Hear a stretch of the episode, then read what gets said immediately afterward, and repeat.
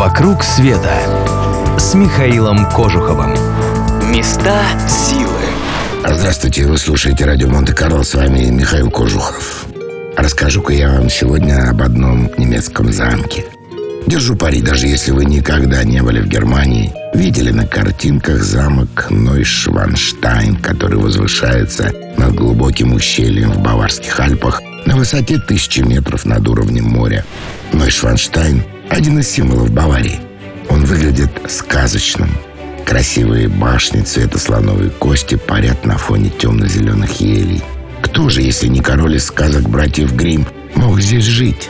В каком-то смысле это так и есть.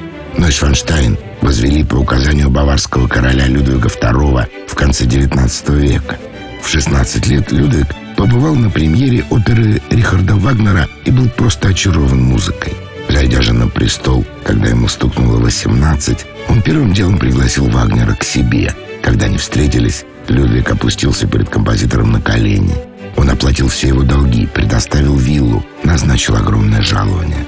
И хотя из-за недовольства придворных и народа ему вскоре пришлось отправить скандального композитора во свояси, король поддерживал его до самой его кончины.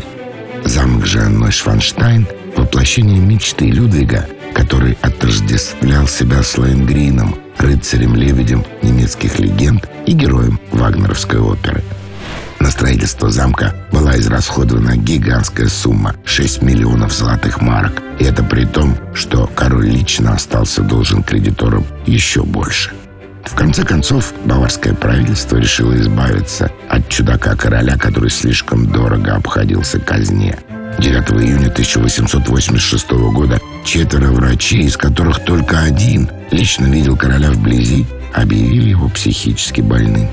Людвиг осознавал грозившую ему опасность, но шагнул навстречу своей гибели, не сопротивляясь вердикту. Под охраной его вывезли из Нойшванштайна в небольшой замок Берг, где он умер при странных обстоятельствах, по всей видимости, был убит. После его смерти замок открыли для посетителей, чтобы мало-помалу вернуть долги. По иронии судьбы замок, который называли бессмысленной, дорогой игрушкой, стал для казны стабильным источником дохода. Он производит впечатление театральной декорации.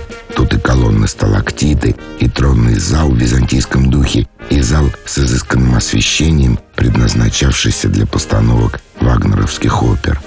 Да, впрочем, что там? Каждый зал замка — это гимн операм Вагнера, героям германских легенд и его творцу, королю Людвигу.